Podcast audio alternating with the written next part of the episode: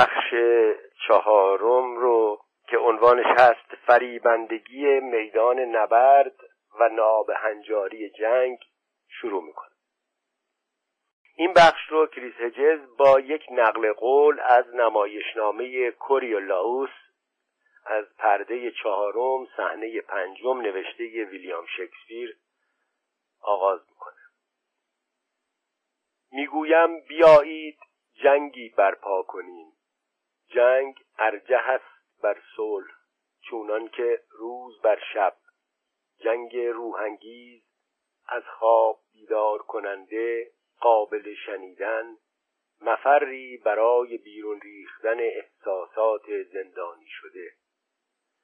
صلح نیم مردگی است سستی و مخموری ناشنوایی و خوابالودگی بیخیالی است. پدید آورنده تفلانی حرامزاده بیش از جنگ که نابود کننده آدمیان است. این نقل قول حتما از زبان یکی از کاراکترهای یا شخصیت های این نمایشنامه است وگرنه پیداست که ویلیام شکسپیر اینطور به جنگ نگاه نمی‌کرد. اسطوره جنگ با جاذبه قهرمانی ما را اقفال می کند اما در تصویرهایی که از جنگ به ما عرضه می شود حتی وقتی به ظاهر تصویرهایی روشن و سریحند عنصر اساسی جنگ یعنی ترس هست می شود تا لحظه رو در روی واقعی خیال پردازی در مورد کسب آوازه و شکوه و جلال خرجی ندارد. جلوه های ویژه بسری و صوتی فیلم ها و توصیف های میدان نبرد در کتاب ها تجربه جنگ را واقعی می نمایانند. این نوع تجربه در واقع تجربه است حاصل ما در امن و امان به سر می‌بریم. بوی گوشت در حال گندیدن را استشمام نمی کنیم فریادهای پرتعلم ناشی از درد را نمیشنویم و خون و امعا و احشایی را که از جنازه ها بیرون می‌زند مقابل چشمان خود نمی‌بینیم ما با فاصله به شکلی گذرا هیجان را تماشا می‌کنیم اما هیچ یک از دلنگرانی ها و دلواپسی های دردناک و توهین شدیدی را که با خطر مرگ و میر همراه است احساس نمی کنیم. تجربه ترس و آشوب جنگ و صداهای گوشخراش و اضطراب آور آن است که ما را به خود می آورد. ما را متوجه می کند که آنچه تصور می کرده ایم نیستیم. در بیشتر موارد جنگی که به وسیله صنعت سرگرم کننده به نمایش در می آید ممکن است با همان بیخیالی یک نمایش باله در معرض دید گذاشته شود با این همه سربازانی را دیدم که میکوشند قصه جنگ را بازآفرینی کنند به ویژه وقتی دوربین تلویزیون برای ثبت گذاف پردازی های قهرمانانه آنان در حال تصویر برداری است. نتیجه این کار معمولا رقبت انگیز است. چشمانداز جنگ هیجان آور است. بسیاری از جوانان که این تصور به آنان آموزش داده شده که جنگ عرصه مردانگی است فکر می کنند فقط در بوته آزمایش جنگ است که می توانند مردانگی و لیاقت انسانی خود را به اثبات برسانند. آنان با جان و دل در این عمل تهورآمیز بزرگ شرکت می کنند تحسین و تمجید جمعیت رجزخانی های آتشین فرصت برای نیل به افتخار و عظمت نسلهای پیشین و ایدهال شرافت و اصالت ما را به پیش فرا می‌خوانند. و مردم عجیب این که از تنفر راستین و اینکه بتوانند خشم خود را بر سر چیزی خالی کنند لذت می‌برند. جنگ معمولا با وجد و سرور همگانی آغاز می شود حیرت آور این که چنین فانتزی به رغم کشت و کشدار جنگ های صنعتی مدرن پذیرفته می شود من در جنگ خلیج فارس مواد منفجره به شدت آتشزایی دیدم که از فاصله دور شلیک می‌شد و سربازان گردانهای عراقی را به جنازه های نیم سوخته پراکنده در بیابان تبدیل می‌کرد. روی صفحه های ردیابی دستگاه های پیشرفته توپخانه آمریکایی ها سربازان دشمن نقطه های کوچکی بودند که مثل مورچه به این سو و آن تا وقتی که در هم کوبیده شوند. هواپیماهای بمبافکن صدها تن بمب که هر یک به تکه های مرگزا تبدیل می‌شد بر سر آنان فرو میریختند. تانک های ما که می توانستند از تانک های ساخت شوروی جلو بزنند واحدهای زرهپوش عراقی را همچون هدفهایی ثابت مورد شلیک قرار می‌دادند و منفجرشان می‌کردند. هلیکوپترها مانند فرشتگان مرگ در آسمان بر فراز واحدهای دشمن پرواز می‌کردند. در آنجا چپاول فرماندهان شبه نظامی دنبال مال و قدرت یا از هم پاشیدن نظم و انضباط واحدهای نظامی وجود نداشت بلکه صحنه ای بود برای نمایش کارایی آری از عاطفه و سبعانه جنگ صنعتی که به دست سربازان حرفه‌ای حسابی تعلیم دیده و کاملا سازمان یافته صورت می هشداری مشخص بود مبنی بر اینکه چرا و چگونه دولت‌های اروپایی و امریکایی دارای چنین توانمندی و امکانات فراوان مالی و نظامی هستند که می توانند به سادگی سرنوشت این همه آدمیان دیگر را تعیین کنند ما کارآمدترین آدمکشان روی کره زمین را تعلیم می دهیم و مجهزشان می کنیم. یکی دو روز پس از آزادی کویت سوار بر لندروور در بزرگراه شمال شهر کویت داشتم رانندگی می کردم. در مسیری به طول یازده کیلومتر صفی از اتومبیل‌ها، کامیون‌ها و تانک‌های سوخته دیده می‌شد که در بسیاری از آنها باقی مانده نیم سوخته جسدهای سربازان عراقی بر جا مانده بود. ستون موتوری عراقی در حال عقب نشینی توسط جتهای F-16 بمباران شده بود. تعدادی از این 1500 وسیله نقلیه و خودرو در حالی که دور زده بودند تا برگردند طرف شهر در هم کوبیده شده بودند. وسایل نقلیه‌ای که خواسته بودند برگردند سمت شهر موجب ازدهام شدیدی در ترافیک شده بودند. تنها راه گریز رها کردن وسیله نقلیه و پیاده گز کردن راه بود. فضا را بوی تعفن جنازه های در حال گندیدن پر کرده بود. باقی مانده جزغال شده جسد سربازی دیده می‌شد که روی فرمان کامیونی خم شده بود. دستها و پاهای تکه تکه شده به شکلی عجیب و غریب و فجی از لابلای فلزهای سوخته بیرون زده بود. هلیکوپترهای کبرا با سر و صدا بالای سرم پرواز می‌کردند. میلیون ها نفر که مرگ جمعی را در جنگ جهانی اول دیدند به قدرت سلاح مخرب امروزی پی بردند.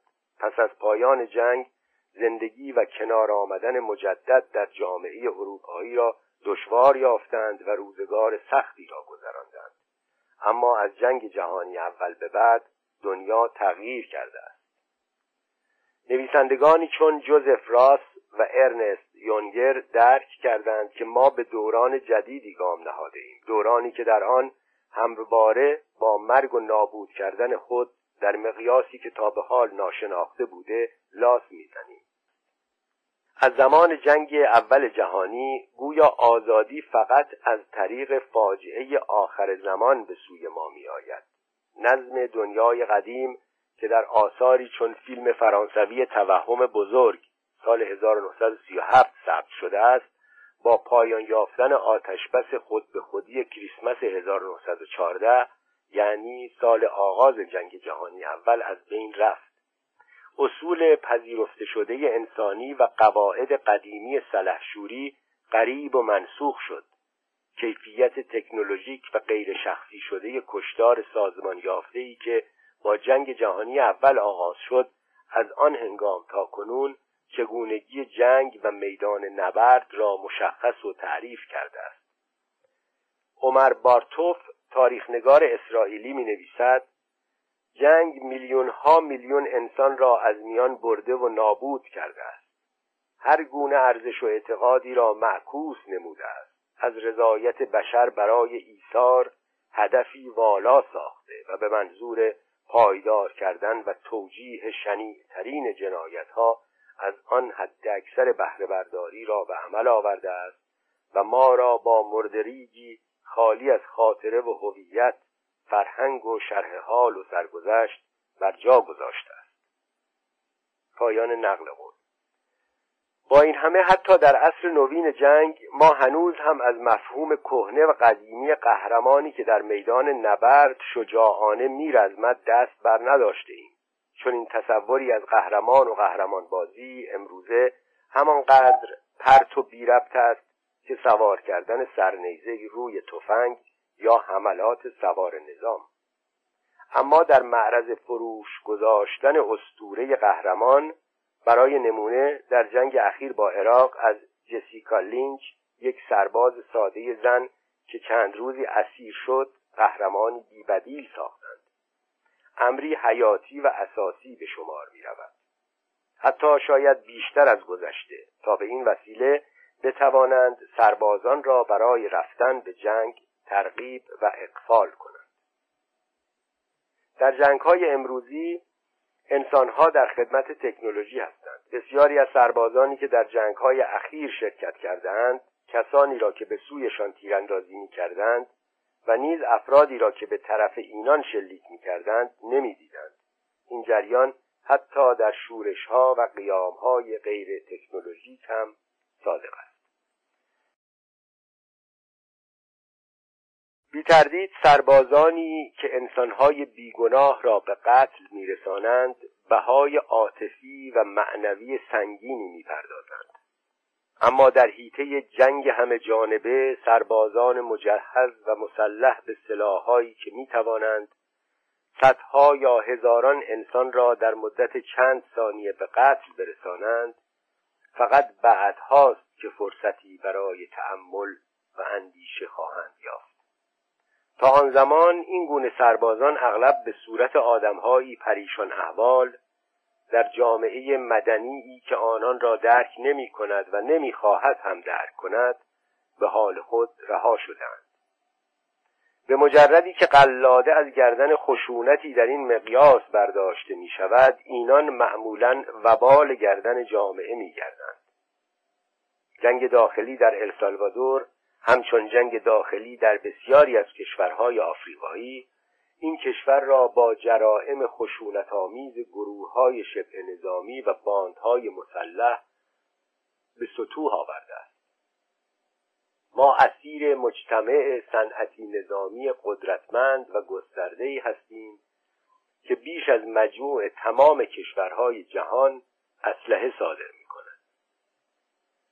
سرباز مسلمانی را می شناختم که پدر بود و در خطوط مقدم جبهه اطراف سارایوو می جنگید.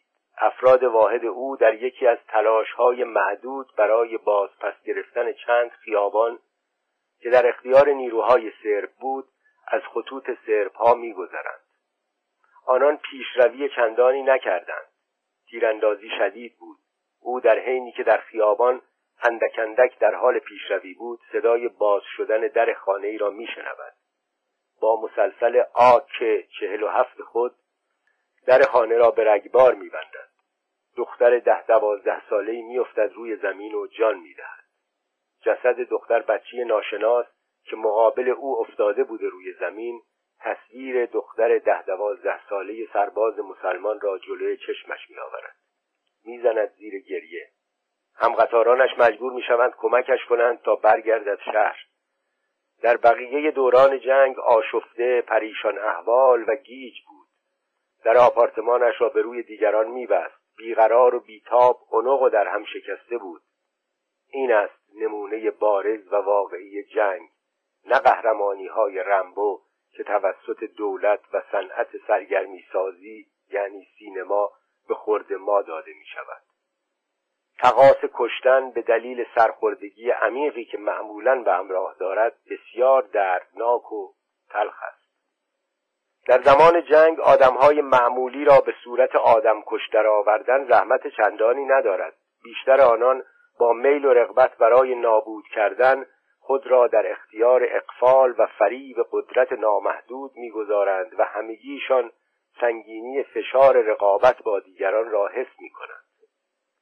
اریک ماریا رمارک سرباز آلمانی در جنگ جهانی اول در رمان در جبهه غرب خبری نیست درباره ماده مخدر جنگ می نویسد که چگونه مردان را به صورت حیوانات در می آورد.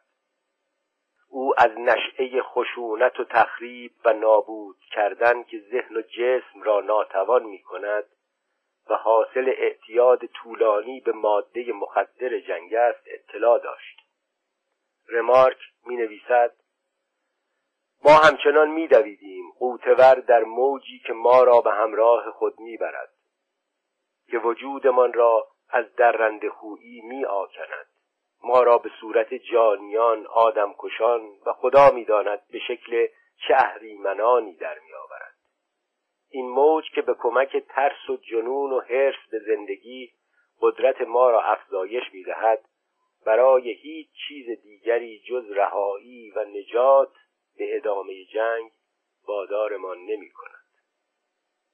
کریستوفر براونینگ تاریخنگار در کتاب خود مردان معمولی که به بررسی عملیات گردان پلیس ذخیره 101 در لهستان طی جنگ جهانی دوم پرداخته است به تمایل و رغبت به کشتن اشاره می کند به پلیس های این گردان دستور داده می شود که در عملیات یک روزه در روستای لهستانی یوزفو 1800 یهودی را تیرباران کنند. افراد گردان یهودیان را جمع می کنند آنان را پیاده به جنگل می‌برند و دستور می‌دهند در یک صف کنار هم دراز بکشند روی زمین. آنگاه قربانیان را که زن، نوزاد، کودک و سال خورده بودند از فاصله نزدیک هدف گلوله قرار می‌دهند. همهشان کشته می‌شوند. صبح دوازده جوان 1942 به این گردان دستور این کشتار داده شد. افراد حق گزینش داشتند و می توانستند از شرکت در انجام این کشتار خودداری کنند. فقط حدود دوازده نفر از این حق استفاده کردند. اما وقتی کشتار شروع شد افراد بیشتری تقاضا کردند از انجام این مأموریت معاف شوند. براونینگ می نویسد کسانی که نمی‌خواستند ادامه بدهند بیش از آنچه دچار عذاب وجدان شده باشند از نفس عمل کشتن متنفر شده بودند. وقتی به قرارگاه خود برگشتند افسرده خشمگین بدخلق و مبهوت بودند و بنا کردند به شدت مشروب نوشیدن. به آنان گفته شده بود درباره این رخداد با کسی حرف نزنند. اما آنان نیازی به این تذکر نداشتند.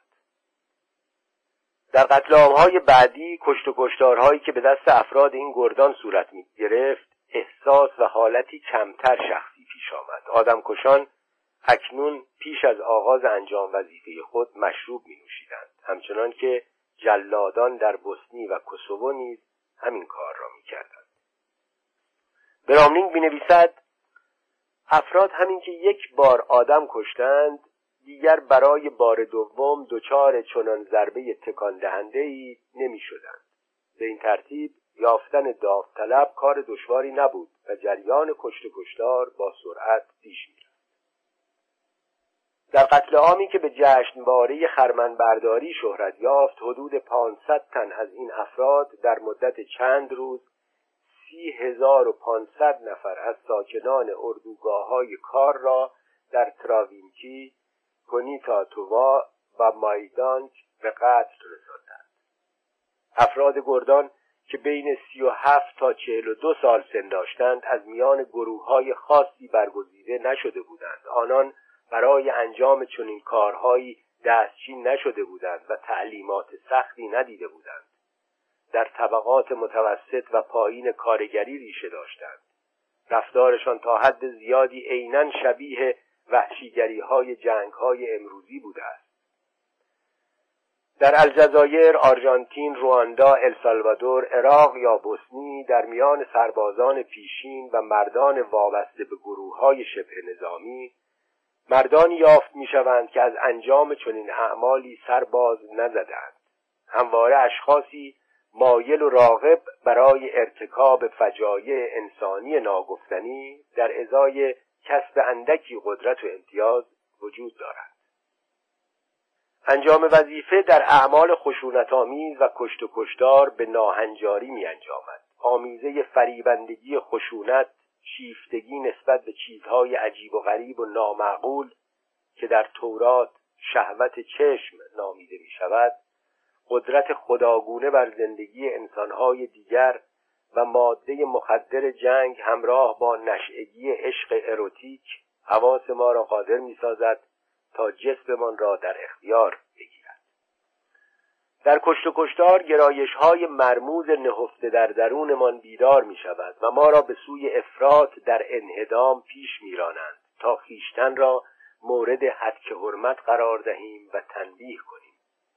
در زمان صلح به مردگان حرمت گذاشته می شود اما هنگام جنگ با آنان به بدترین شکل رفتار می شود مردگان به صورت بخشی از نمایشی در میآیند که در حال اجراست.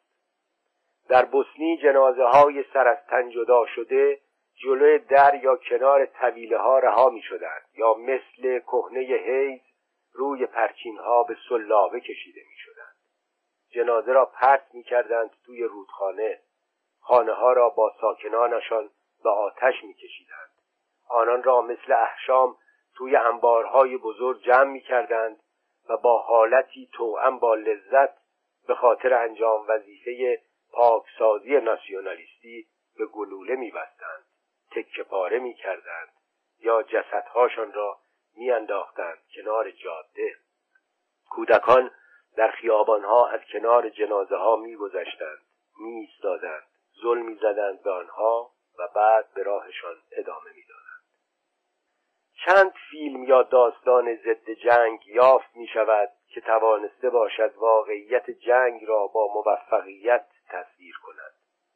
در میانه وحشت فریبندگی و افسون ماشین جنگی موردهایی از هر نظر قدرتمند و جذاب هم وجود دارد. در بیشتر داستانهای ضد جنگ تاثیرگذار مانند کتاب تاریخ یک داستان نوشته السا مورانته به اثرات جنگ و کسانی که بار سنگین بیرحمی جنگ را بر دوش دارند توجه نشان داده می شود السا مورانته که در اواخر جنگ جهانی دوم یک سالی در روستاها مخفی بود در سند برآمد درباره کسانی که تاریخ نادیده میگیردشان و فراموش می‌شوند داستانی بنویسد. دنیای او دنیای قهرمانان نبود. دنیای عملیات قهرمانانه و گذافه های افتخارآمیز نبود. دنیای تجاوز به زنان بود. حملات هوایی جنایت کامیونهای حمل احشام انباشته از انسانهایی که به کشتارگاه می بردندشان سربازانی که از سرمازدگی جان می‌دادند. دنیای ترس از پلیس مخفی و ارتش بود. در دنیای او کسی را اختیاری نبود. در زمان جنگ ترحم اغلب نفی می شود و مبارزه ناامیدانه ضعیفان برای جان سالم به در بردن همان چیزی که در وهله اول دلیل اساسی شروع جنگ بوده به ندرت به نظر می‌رسد بتواند شایستگی را به دست آورد که سزاوار آن است. طی قیام شیعیان در بصره به دنبال جنگ خلیج فارس افراد گارد ریاست جمهوری عراق مرا دستگیر کردند. انداختندم کف یک جیب. لوله اسلحه اتوماتیک آک 47 خود را گذاشتند روی پیشانیم و راه افتادند طرف بیابان. ژاکت ام 61 مرا که در سرمای شب بیابان به دردشان می‌خورد از تنم درآوردند. توی جیب های ژاکتم سه کتاب داشتم. آنتونی و کلوپاترا نوشته شکسپیر ایلیاد سروده هومر و مطرود جزایر نوشته جوزف کنراد. وقتی کتابها را گرفتند چون چیزی برای خواندن نداشتم مجبور شدم دلم را خوش کنم به تکرار قطعاتی از شکسپیر و شعرهای دبلیو اچ آدن تی اس الیوت و ویلیام باتلر باتلریتس که در دوران جوانی از حفظ در روزهای اسارت آن شعرها و قطعات را بارها و بارها مصرع به مصرع و جمله به جمله بر زبان می آوردم بخشهایی که بیش از یک دهه پیش وقتی دانشجوی رشته بازیگری بودم آنها را حفظ کرده بودم اکنون با شعرهایی که مرتب آنها را تکرار می کردم به صورت بخشی از وجود من در آمده بودند.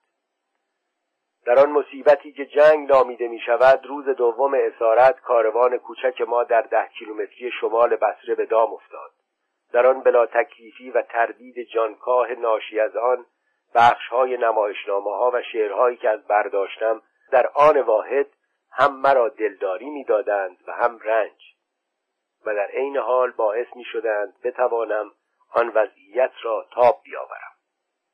یک روز بعد از ظهر زیر ریزش شدید باران توی یک جیپ پاجرو تندرو نشسته بودم. جیپی که اسیر کنندگان عراقی من هنگام فرار شتاب زدهشان از شهر کویت دزدیده بودند. برای پر کردن ها از گودالهای گلالود جایی توقف کردیم. تمام تصویه خانه های آب بمباران شده بود. کسافت آب باران حالم را بدجوری به هم زده بود.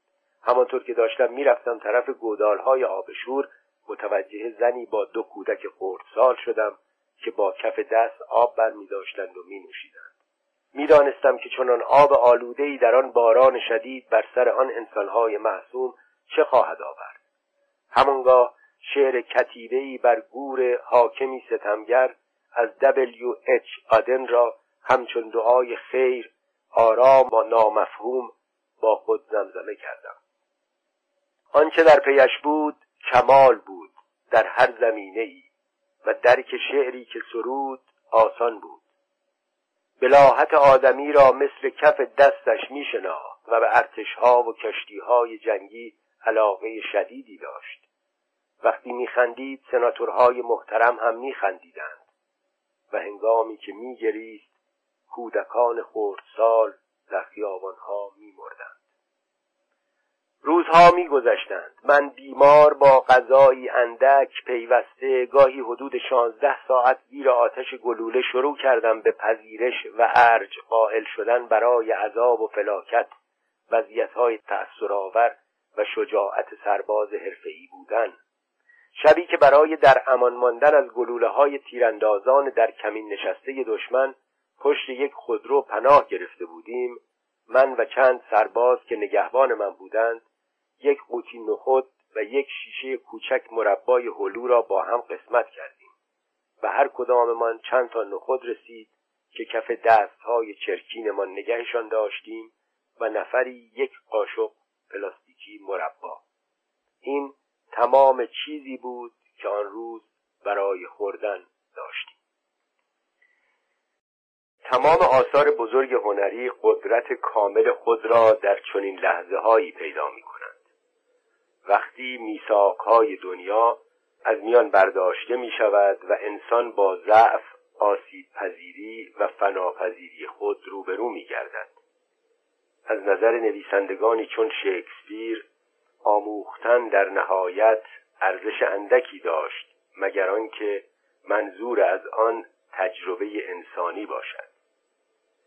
مارسل پروست نویسنده فرانسوی می نویسد مطالعه در زندگی ما تا زمانی نقش مؤثر و آموزنده ای دارد که کلیدی جادویی باشد برای گشودن قفل درهای بسته مکانهایی که در جرفای درونمان وجود دارند و ما نمی‌دانیم چگونه وارد آنها شویم. اما همین مطالعه وقتی به جای بیدار کردن و آگاهی دادن به ما کاری کند که ذهنیت پنهان جایگزین آن شود به صورت عامل خطرناکی در میآید پایان نقل قول از مارسل پروست زمانی که درباره جنگ می نویسیم فریبندگی و افسون مفرت معمولا سر برمی آورد تا محتوای پیام را نقش بر آب کند. داستانها و فیلمهای موفق ضد جنگ مانند داستان السا مورانته آنهایی هستند که از ورود به صحنه های نبرد پرهیز می کنند و اندوه فراوان ناشی از خشونت و رفتارهای خشونت آمیز و کشت و کشتار و قتل عام را مورد توجه قرار می‌دهند. زن بودن السا مورانته بی تردید به این جریان کمک کرده است زیرا کمتر می توانسته با جنگ و افسون خشونت آن همزاد پنداری کند و فریب آن را بخورد. در بیشتر جنگ ها اگرچه زنان در عمل جنگیدن درگیر نمی شوند اما ایستاده در کنار گود مردان خود را به پیش رفتن تشویق می کنند تعداد اندکی را می توان یافت که از شر این بیماری مسون بمانند در آثار ادبی مربوط به یهودی کشی نازی ها که در کشور اسرائیل خوانندگان بسیاری داشته کتاب شش جلدی کاچتنیک است که شرح حال خود را نوشته و در سال 1950 منتشر شده. نه نوشته های متین و تأمل برانگیز اندیشمندانه نویسندگانی چون پریمولیوی که برای کشف و درک ظرفیتی که در وجود همه ما برای انجام دادن اعمال اهریمنی موجود است به کوششی جانانه دست زده است. آنچه در این زمینه عمر بارتوف تاریخنگار اسرائیلی را آزار می‌دهد این است که پرداختن به خشونت و شرارت این کتاب شش جلدی را این همه پرکشش و گیرا کرده است. شخصیت اصلی کتاب شش جلدی خانه عروسک ها نوشته کاچتینگ زن جوانی است که از سر اجبار فاحشه می شود و مورد بهره برداری جنسی سربازان آلمانی قرار می گیرد. تمام شش جلد این کتاب در سال 1994 مجددا به چاپ رسید و از طرف وزارت آموزش و پرورش اسرائیل به عنوان کتابی توصیه شده در مورد یهودی کشی نازی ها در دبیرستان ها توضیح شد.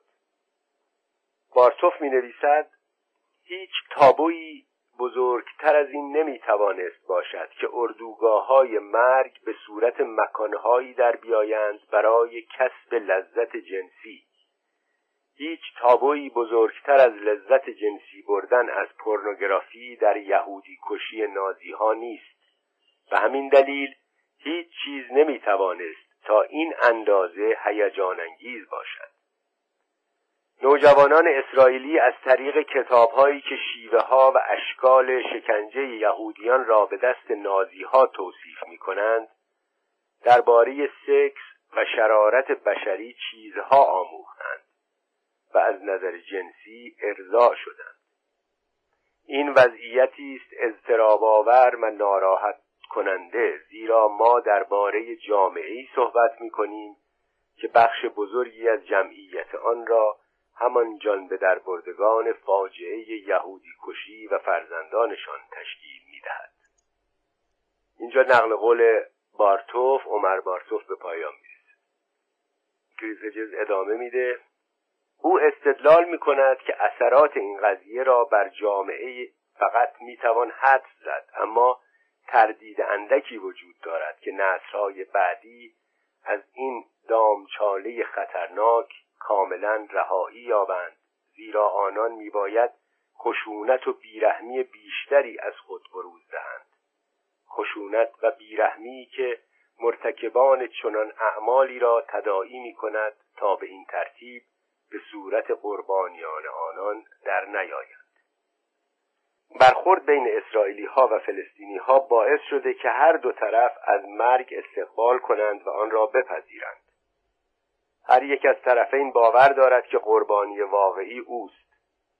مراسم بزرگداشت هم برای به شهادت رسیدن از طریق انفجار بمب‌های انتحاری نزد اعراب برپاست و هم برای توجیه حملات تلافی جویانه اسرائیلی ها برای کشتار غیر نظامیان فلسطینی.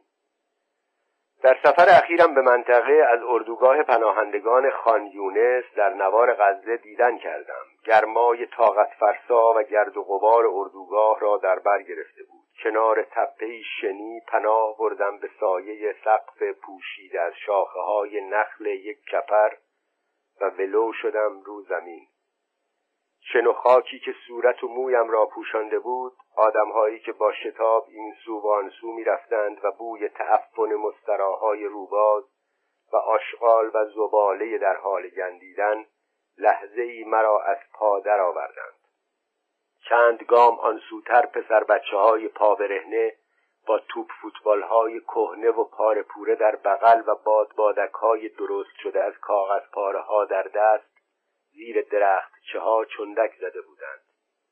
مردها با عباهای دست بافت خانگی سفید و خاکستری بر دوش که در باد موج میخوردند جلوی درگاه کپرهای خود نشسته بودند و سیگار دود می‌کردند تسبیح میانداختند و با صدای خفه با هم حرف می‌زدند. چای و قهوه روی زغال منقلهای آهنی دود گرفته کوچک در سایسار دیوار کپرها می جوشید. همه چیز ساکن بود. اردوگاه انتظار می کشید گویی نفس در سینه حبس کرده بود و آنگاه در آن حرم گرمای خشک از بلنگوی اسرائیلی ها از آن سوی حصار اردوگاه صدای ناشناختهای تنین افکند. صدا به زبان عربی فریاد می‌کشید. ای سگها بیایید. سگهای خان یونس کجایید؟ بیایید بیایید. از جا بلند شدم و از کپر آمدم بیرون. دشنام های زشت مثل استفراغ از دهنها میریخت بیرون. مادر قهبه مادر جنده فلان به فلان ننت و مانند آن. پسر بچه ها در دسته های کوچک دویدند بالای تپه های شنی به طرف حصار سیمی که در آن برق جریان داشت و اردوگاه را از بخش یهودی نشین مجاور آن جدا می کرد. بعد بنا کردند به پرتاب سنگ به طرف جیپی که بلندگویی روی آن نصب شده بود جیپ که با ورقه آهنی ضد گلوله و شبکه فلزی حراست می‌شد ایستاده بود بالای تپهای معروف به قنیتل سربازی که نشسته بود توی جیب پسر بچه ها را مسخره می کرد. سه آمبولانس در جاده پایین تپه صف کشیده بودند. آماده برای بردن مجروحان برخوردهای احتمالی. قریب ترکش نارنجکی شنیده شد پسر بچه ها که بیشترشان ده دوازده ساله بودند پا گذاشتند به فرار از روی سنگریزه های تیز دویدند و پراکنده شدند از تپه رفتند پایین و پشت شنزار روبروی من از دید پنهان شدند. صدای شلیک گلوله اصلا شنیده نمی‌شد. سربازان اسرائیلی با های مجهز به صدا خفه کن تیراندازی می‌کردند. گلوله های تفنگ های ام 16 که نمی توانستم آنها را ببینم از یک طرف بدن نحیف پسر بچه ها فرو می رفت و از طرف دیگر می آمد بیرون. کشتار و مرگ را از نزدیک می دیدم شکم بچه ها از هم دریده می شد سوراخهای بزرگی را که در دستها و پاها و بالاتنهای بچه ها ایجاد شده بود بعدا در بیمارستان مشاهده کردم هنگامی که از جنگ ها گزارش خبری تهیه می کردم دیده بودم که کودکان هدف گلوله قرار می گیرند. در السالوادور و گواتمالا گروه های مرگ بچه ها را با گلوله از پای در می آوردند. در الجزایر مادران را با نوزادهاشان در بغل ردیف می کردند و به گلوله می بستند. و در بوسنی تیراندازان پنهان شده بچه های بیخبر از همه جا را از پشت عدسی دوربین هاشان هدف می گرفتند و تماشایشان می کردند که چگونه پس از اصابت گلوله روی پیاده روهای سرایوو از پا می افتند و مچاله می شوند. اما هیچگاه ندیده بودم که سربازانی بچه های کوچک را فریب بدهند و تحریکشان کنند تا بعد بتوانند آنها را مثل موشهایی در تله افتاده برای تفریح خود بر خاک و خون کنند. تمام جنگ ها از شهدا بهره برداری می کنند همین که اسم شهیدان به میان می آید بسات تمام استدلال ها برای مصالحه یا مدارا با طرف مقابل بیدرنگ برچیده می شود این مردگانند که حکم میرانند. از اعماق گورها فریاد برمیآورند و ملتی را به یورش و خونخواهی و انتقامجویی وامی دارند مراد عبدالرحمن سی و هفت ساله مبهوت به مقابل خود خیره شده بود. بی اراده از روی یکی از سندلی های پلاستیکی صورتی رنگی که کنار خیابان ردیف چیده شده بودند برخاست تا با سوگوارانی که برای عرض تسلیت می آمدند نزد او دست بدهد. دیوارها با عکسها و پسترهای علی مراد پسر یازده ساله شهیدش تزئین شده بود. پرچمهای سیاه عزا علم و کتلهای سبز رنگ با نقش آیاتی از قرآن و نشانه های جناها و گروه های فلسطینی سایبان سفید رنگی را که روی خیابان خاکی و ناهموار گسترده بود در بر گرفته بودند مردان نشسته بودند روی سندلی های ردیف شده سرهاشان را به هم نزدیک می کردند و با صدای آهسته با هم حرف می زدند. کامیونی با گروهی از مبارزان کناری ایستاده بود اسلامگرایان متعصب رداهای سپید بر تن منتظر بودند تا مراسم عزاداری را به صورت نمایشی تبلیغاتی درآورند و از جنازه پسر بچه شهید شده همچون اساس صحنه استفاده کنند. پدر شهید اظهار می داشت که آزین بندی ها که شامل پسترهایی از صدام حسین هم می‌شد هیچ ربطی به او ندارد. او به این نمایش پرزرق و برق بی بود. با صدای آهسته صحبت می کرد و چشمهای پف کرده و نگاه خیره مبهوتش نشان می‌داد که به رجزخانی های راجع به ایثار و کسر افتخار هیچ اعتقادی ندارد. رجزخانی هایی که با استفاده از چنین موقعیت هایی از زبان رزمندگانی بیان می شود که می کوشند حقانیت خود را به دنیا بقبولانند. می گفت خیلی سعی کردم از این اتفاق جلوگیری کنم. هر روز ساعت شش صبح علی مراد را همراه خودم می بردم رستوران خیابان البدر. به زور ازش قول می گرفتم که نرود روی تپه ها سنگ پرت کند. دیروز اجازه خواست ساعت سه بعد از ظهر برود خانه. می گفت امتحان آخر سال است و باید برود خانه درس حاضر کند. نیم ساعت پس از ترک رستوران مردم با عجله آمدند گفتند که گلوله خورده به پای علی مراد. دویدم طرف بیمارستان راه هم ندادند. گفتند زود مرخص می شود گفتند حالش خوب است. هر طور بود بالاخره رفتم تو و دیدمش. گلوله قلبش را سوراخ کرده بود. دراز به دراز افتاده بود روی زمین. مرده بود. دیگر چیزی نفهمیدم. از حال رفتم. چند پسر بچه کوچک غمگین و ناراحت جلوی درگاه چادر ایستاده بودند. می‌گفتند علی مراد داشته می‌رفته خانهشان. صدایش زدند تا برود روی تپه ها پیش آنها. پسر بچه ده سالهای به نام احمد محرب تعریف می‌کرد. ما داشتیم سنگ پرت می‌کردیم. سربازای اسرائیلی از پشت بلنگو به ما گفتند برویم نزدیک حصار سیمی تا شکلات و پول بدهند بهمان. بعد بنا کردند به فوش دادن. کمی بعد یک نارنجک منفجر کردند. ما پا گذاشتیم به فرار. علی مراد را از پشت با گلوله زدند. من که دیگر نمی‌روم آنجا. خیلی ترسیدم. یک شنبه بعد از ظهر شاهد تیراندازی اسرائیلی ها به چهار پسر بچه و نوجوان بودم. روز بعد یکی از زخمی ها مرد.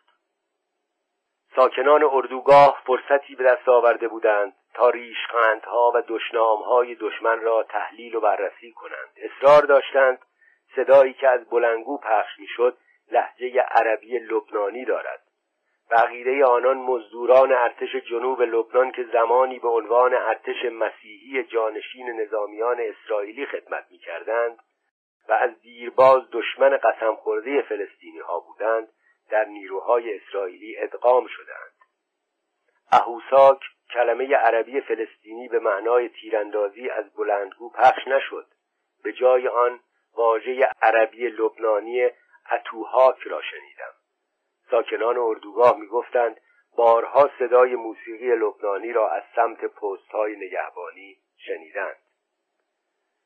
جنازه علی مراد کوچولو را گذاشتند پشت کامیون. یک دسته جوان برخی ریشو با ردای سپید بر تن و بقیه با لباس سیاه و عینک دودی بر چشم با سلاحهای اتوماتیک راه افتادند پشت سر جنازه.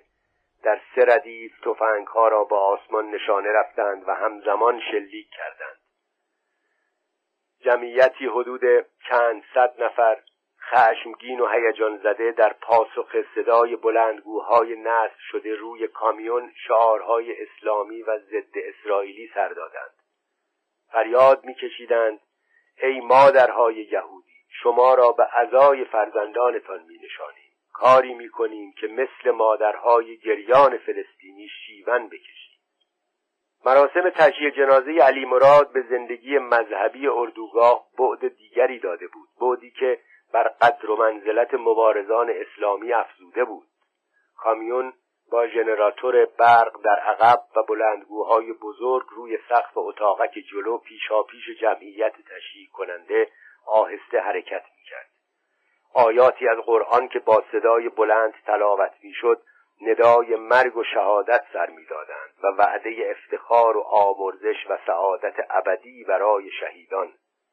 گروهی پسر بچه پشت سر جمعیت میدویدند جمعیت از برابر نقشها و شعارهای نوشته شده روی دیوارها گذشت.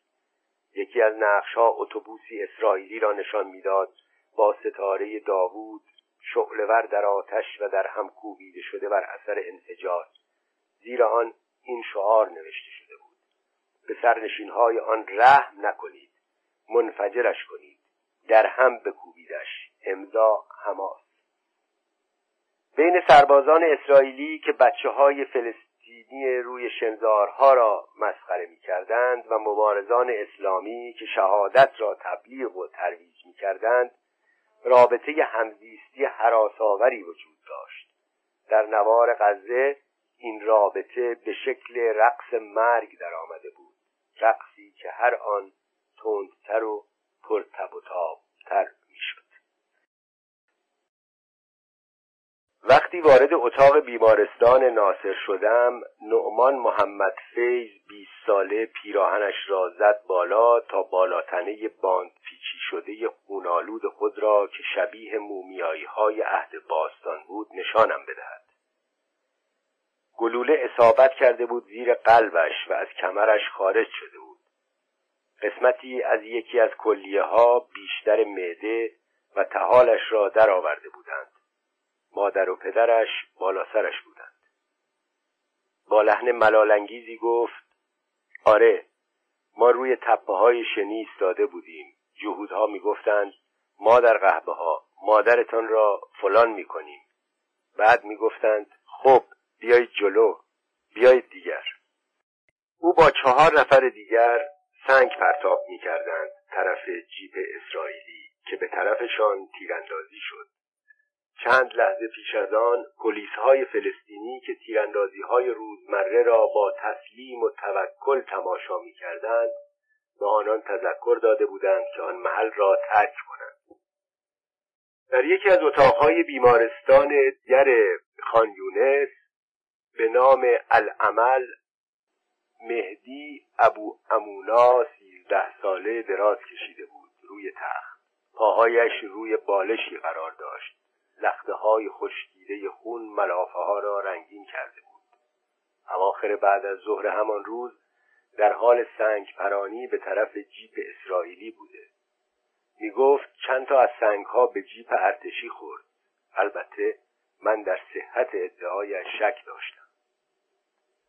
تعریف می کرد سربازه از بلنگو گفت هر کس می‌خواهد زنده بماند بدود برود. هر کس هم می‌خواهد بمیرد از جایش تکان نخورد. آن وقت بنا کرد به فحش دادن. می‌گفتند تمام کسانی که توی خان یونس زندگی می‌کنند سگند. تا دویدم گلوله خورد بهم. اصلا صدای گلوله را نشنیدم. خورد به هر دوتا پام و از آن ور در آمد. سینه خیز خودم را رساندم با آمبولانس. اولین دفعه بود که می‌رفتم آنجا. مادرش که چادر مشکی به سر داشت و نشسته بود کنارش و آرام سر تکان می‌داد با صدای آهستهای گفت هر روز می‌رفت آنجا. پسر بزرگم را فرستادم دنبالش او را برگرداند خانه. هنوز پنج دقیقه نگذشته بود که باز از خانه زد بیرون و رفت همانجا. من به این بچه ها می‌گویم والا این کارها فایده نداره. با سنگ پرت کردن و شهید شدن نمی‌تونین اسرائیل رو مجبور کنین سرزمین ما رو ترک کنه. خواهرم پسرش رو از دست داد. برادرم هم یکی از پسرهاش رو از دست داده. یکی از اموها و یکی از پسر اموهام هم کشته شدن. بهشان میگم به تاریخ مبارزه ما نگاه کنید. از این مرگ و میرها کاری ساخته نیست. بعد در مورد اولین قیام یا انتفاضه که به امضای عهدنامه صلح اسلو منجر شد صحبت کرد. شوهرش سمیر که پیراهن آبی و شلوار سفید پوشیده بود و صندل به پا داشت و آن طرف تخت ایستاده بود مدتی را در زندانهای اسرائیلی گذرانده بود. یک روز صبح سربازان اسرائیلی هجوم برده بودند به خانه دو اتاقه آنها در اردوگاه پناهندگان و فهدی یکی دیگر از فرزندانش را انداخته بودند روی اجاق روشن. پسرک به شدت سوخته بود. مادر همانطور که داشت تعریف می‌کرد دستش را آرام گذاشت روی بدن پسر کوچکش که سرم به رگش وصل بود. مادر جوان می‌گفت از روزی که این بچه ها به دنیا میان نفرت از یهودی ها به خوردشون داده میشه. تنها حرفی که میشنون اینه که ما باید از شر دشمن یهودی خود خلاص شویم. دعوت برای جنگ با شور و هیجان از رادیو و تلویزیون پخش میشه. کامیون ها راه میفتند تو خیابون های اردوگاه و در متح شهدای اخیر داد سخن میدن و درخواست شهیدهای بیشتری می‌کنن.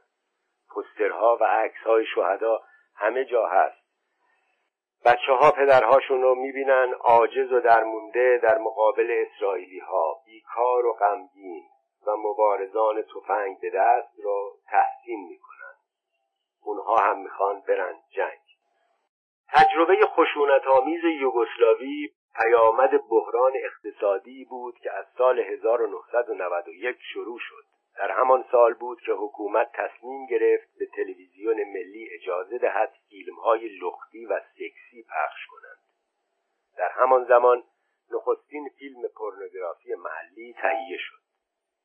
دولت کمونیستی سابق یوگسلاوی صحنه های عشقی فیلم های دولتی را سانسور نمی کرد اما پورنوگرافی به دلیل بهره کشی و استثمار زنان نکوهش می‌شد و تولید فیلم های سکسی قدغن بود.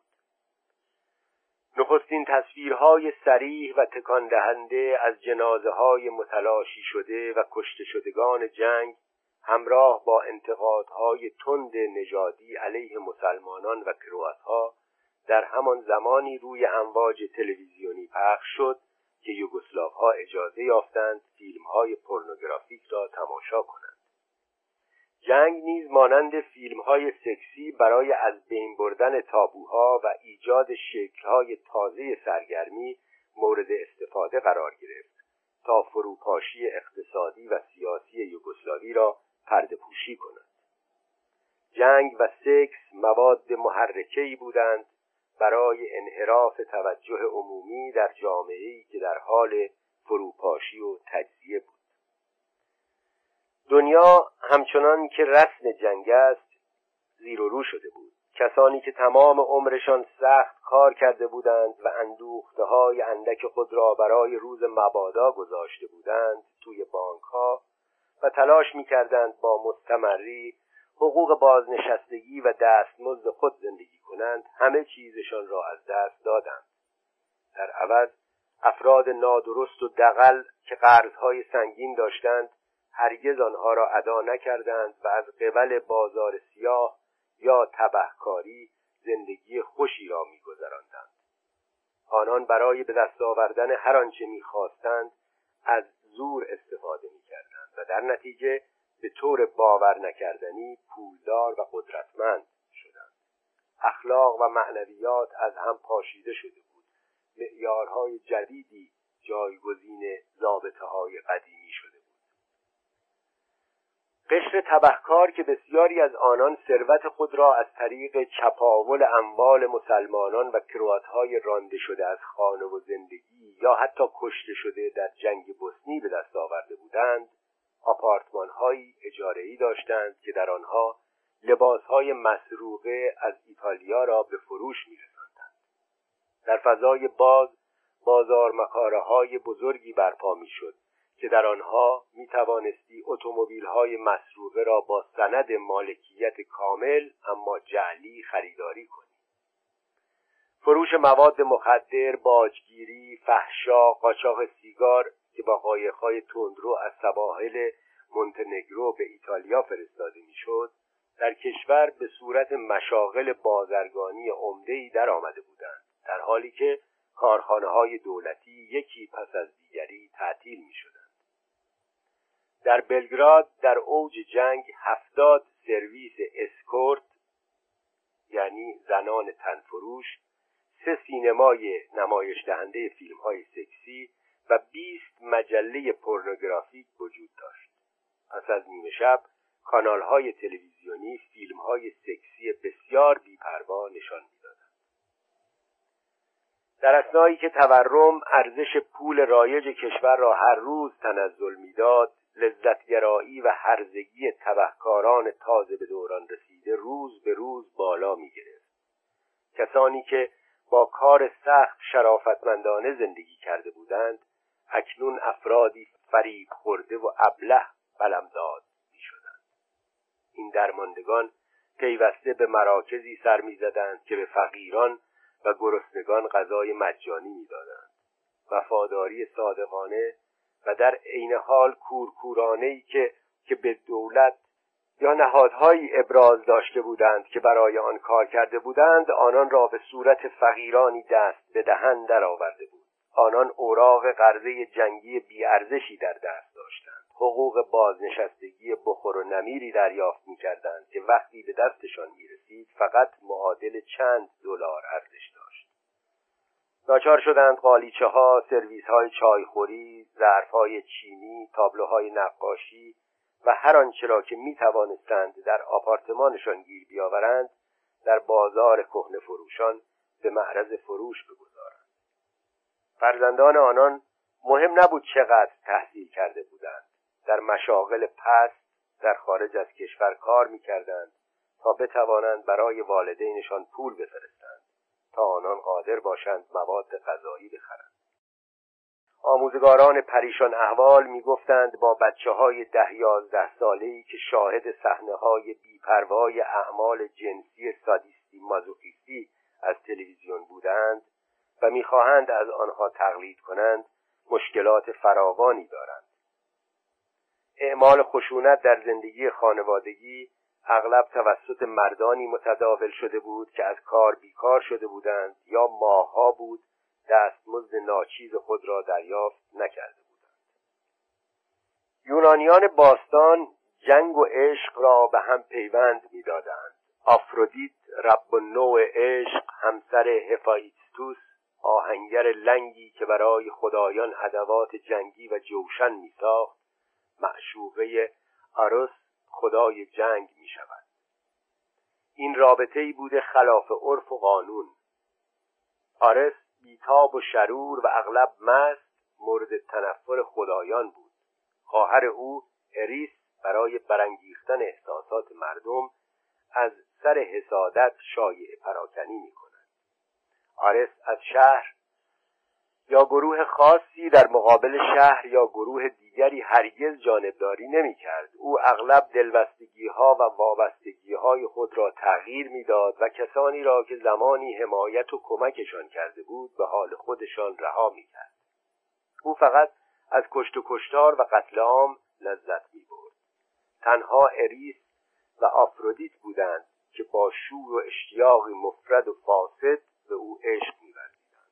حادث خدای جهان مردگان به سبب روانه کردن دسته های مردان جوان به هلاکت رسیده به عالم مردگان به دست آرس برای او اطلاع در زمان جنگ نوعی اشتغال ذهنی همگانی به روابط نامشروع جنسی وجود دارد. کسانی که در دوران صلح زندگی محافظ کارانه و بیدغدغه‌ای داشتند هنگام جنگ خود را با اشتیاق در اختیار رابطه های نفسانی و توجیه ناپذیر و خارج از کنترل قرار می‌دهند. مردان به ویژه سربازان ذهن خود را با هر چیز اندکی مشغول می کنند از آنجا که قدرت تا چنین سطح ابتدایی و بدوی کاهش می‌یابد و زندگی و مرگ بی ارزش می شود اروتیزم در بطن جامعه جریانی سریع می‌یابد. در این مقابله های شهوانی حرس و ولع لذت جویانه شدیدی وجود دارد که از جهتی در پی ایجاد یا افزایش نشعگی ماده مخدر جنگ است. این جریان مسلما عشق نیست. در واقع عشق در زمان جنگ فراز و نشیبهای دشوالی را از سر میگذراند. برخوردهای اتفاقی با یک منبع انرژی جنسی با ولتاژ بارا و بدوی شارژ می شوند که از میل شدید به نابود کردن خود حاصل از جنگ حکایت دارد. حالت اروتیک در جنگ مانند حالت شتاب به سوی میدان نبرد است و آدمها را به شدت تحت تاثیر قرار می‌دهد. زنانی که ممکن است در وضعیت معمولی زیبا تلقی نشوند همچون هلن تروا زیبا و فریبنده به نظر می‌رسند. مردانی که هیچ چیز دیگری جز قدرت آدم کشی ندارند مورد عزت و احترام قرار می‌گیرند و کلی خواهان پیدا می‌کنند.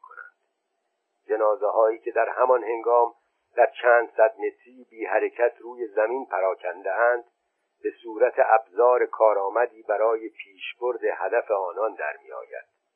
روابط جنسی ناپایدار شدید و مقاومت ناپذیری که بیشتر اوقات با افراد ناشناس برقرار می شود به سرعت فروکش می کند و احساس گناه حتی تنفر و خلعی جایگزینان می شود که تا حد باطلاق تنهایی گسترش می هنگامی که به اندازه کافی اوقاتتان صرف جنگ شد دیگر عشق واقعی مهر و عطوفت راستین و ارتباط درست تقریبا غیر ممکن می شود سکس در جنگ نوع دیگری از مواد مخدر جنگ است.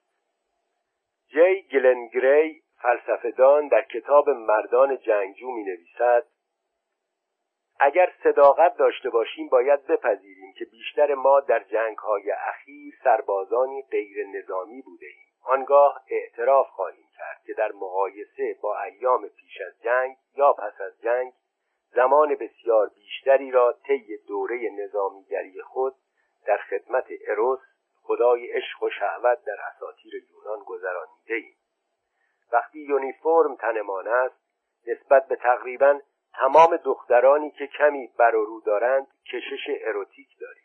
از سوی دیگر میلیون ها زن نسبت به یونیفرم نظامی به ویژه در زمان جنگ کشش جنسی قوی پیدا می کنند اینجا نقل قول از آقای گری تموم میشه. ریژارد کاپوچینسکی روزنامه‌نگار لهستانی در کتاب خود به نام روز دیگری از زندگی که درباره جنگ داخلی آنگولاست از سرباز زن شورشی بیست ساله‌ای به نام کارلوتا به عنوان رزمندهی افسانه‌ای نام می‌برد که از اعضای جنبش توده‌ای برای آزادی آنگولا بود.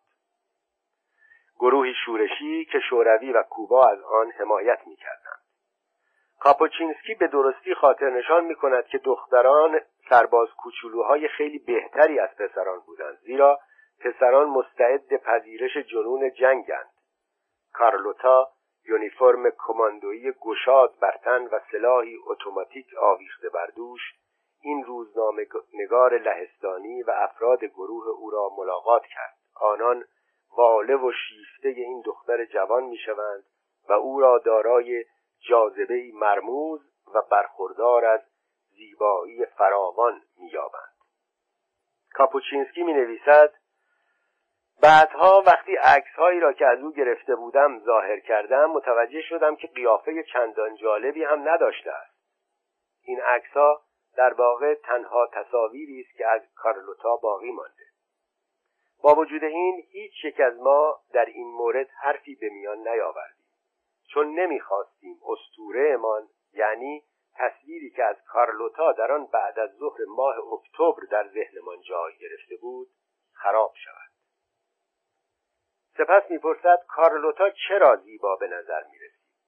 و خود پاسخ می‌دهد زیرا ما در آن زمان وضع و حال خاصی داشتیم. چون نیازمند بودیم و دلمان می‌خواست که او زیبا باشد. ما مردان همواره زیبایی زنان را خلق می‌کنیم. و آن روز این ما بودیم که زیبایی کارلوتا را خلق کردیم. واقعا نمی‌توانم این قضیه را طور دیگری توضیح بدهم. حتی رابطه هایی که به نظر می رسند از حد و حدود اروتیزم فراتر می روند روابطی تصنعی هستند بسیاری از این نوع رابطه ها در زمان جنگ ظاهری عشقی دارند. بیش از آن که با عشق واقعی پیوند داشته باشند با منظری خیالی که در ذهن پرتو افکنده سر و کار دارند. سربازان با فاصله و شکاف فرهنگی گسترده و عمیقی که مانع ناهمزبانی نیز بر آن افزوده می شود و ایجاد رابطه را دشوار می کند عاشق زنان می شود در اینجا نیز جنگ است که رابطه را منحرف می کند زیرا در وجود سرباز یعنی قدرت مطلق احساس امنیت و احتمالا توانایی گریز از موقعیت های دشوار هست. جاذبه زن در مهربانی و ملاطفت نهفته است که انگام جنگ وجود ندارد. جنگ مظاهر عطوفت و امنیت را نابود می کند پس از پایان جنگ تعداد اندکی از این گونه رابطه ها ادامه می جوانان به سوی کسانی کشیده می شوند که از قدرت برخوردارند و از اعمال خشونت عبایی ندارند. آنها می‌گویند چرا برویم درس بخوانیم که مثلا پزشک یا حقوقدان بشویم در حالی که در ازای سخت درس خواندن پاداش کافی به آدم نمی‌دهند و گاهی حتی آن را بیارزش می‌دانند؟ چرا باید اصول اخلاقی رایج از جمله سخت کار کردن و زحمت کشیدن را تایید کنیم؟ در حالی که نتیجهش توحیدستی است اصلا چرا باید به معیارهای شخصی یا اخلاقی پایبند باشیم؟ در حالی که این گونه معیارها بیارزش می شوند آدمکشان و فرماندهان شبه نظامی نماد و مظهر فانتزی جنسی شدند.